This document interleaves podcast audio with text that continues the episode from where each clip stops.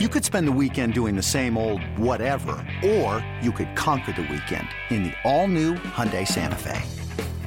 Visit HyundaiUSA.com for more details. Hyundai, there's joy in every journey.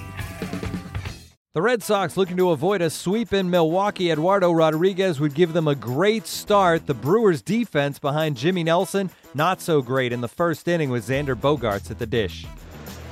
Brewers infield is playing back. Here comes Jimmy. Big bouncer hit to Jesus Aguilar. He let it get by him, and a run's going to score.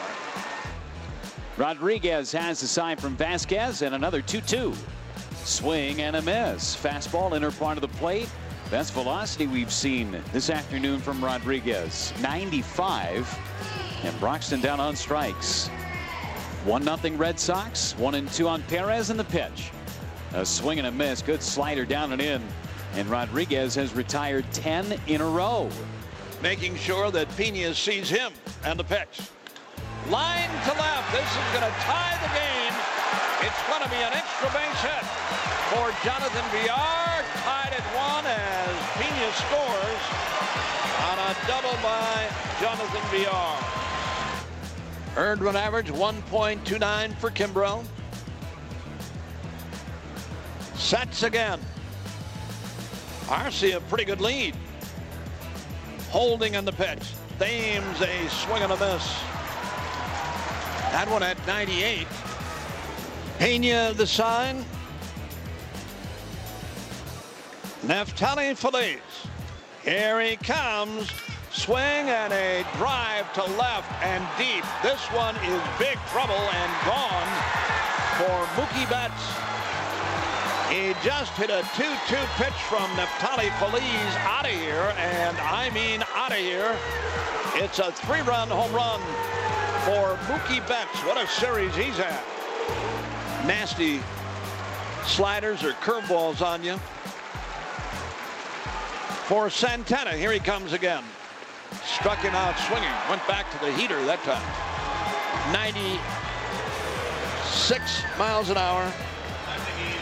And he strikes out the side.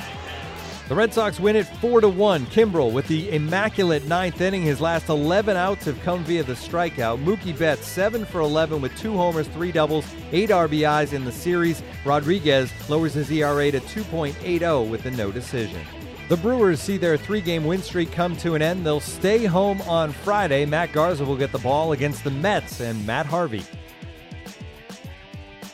Brewers manager Craig Counsell reflected after the game on missing out on a sweep. Both starters were were excellent. Um, you know, we were we were having a hard time against Rodriguez. His changeup was very effective, um, and uh, Jimmy was Jimmy was pitching very well. I mean, there was very little. You know, the first first bat of the game hit a ball real hard, and you know that was really kind of the end of the hard contact for me. So he he did it. Jimmy did an outstanding job. Um, and it, it felt like a game where runs were going to be um, pretty tough to come by. Nephew's struggling right now. I mean, I don't, I don't think, um, you know, he's struggling, and we got to get him on track. Um, I don't, you know, save situation, non-save situation. It's a tie ball game in the ninth inning. That's a big spot. We're not playing for saves. We're playing playing for wins. Um, so that's a big spot. Um, you know, it's the biggest spot in the game. Um, so that that to me is not part of it. Um, you know, we just got to get him on track. Um, you know, we got to get him. You know, he's struggling. The leadoff hitter, um, some walks are getting him in trouble. Corey is doing exactly what we want to do him to do, and and he is uh, the flexibility we have with him right now and using him in different situations is has been huge and it's been very effective. So. Um, you know, my preference is to to be able to be flexible with Corey, and, and he's getting some of the biggest outs in the game still. Um, he did today for sure. He went through the toughest part of their lineup today and got four outs.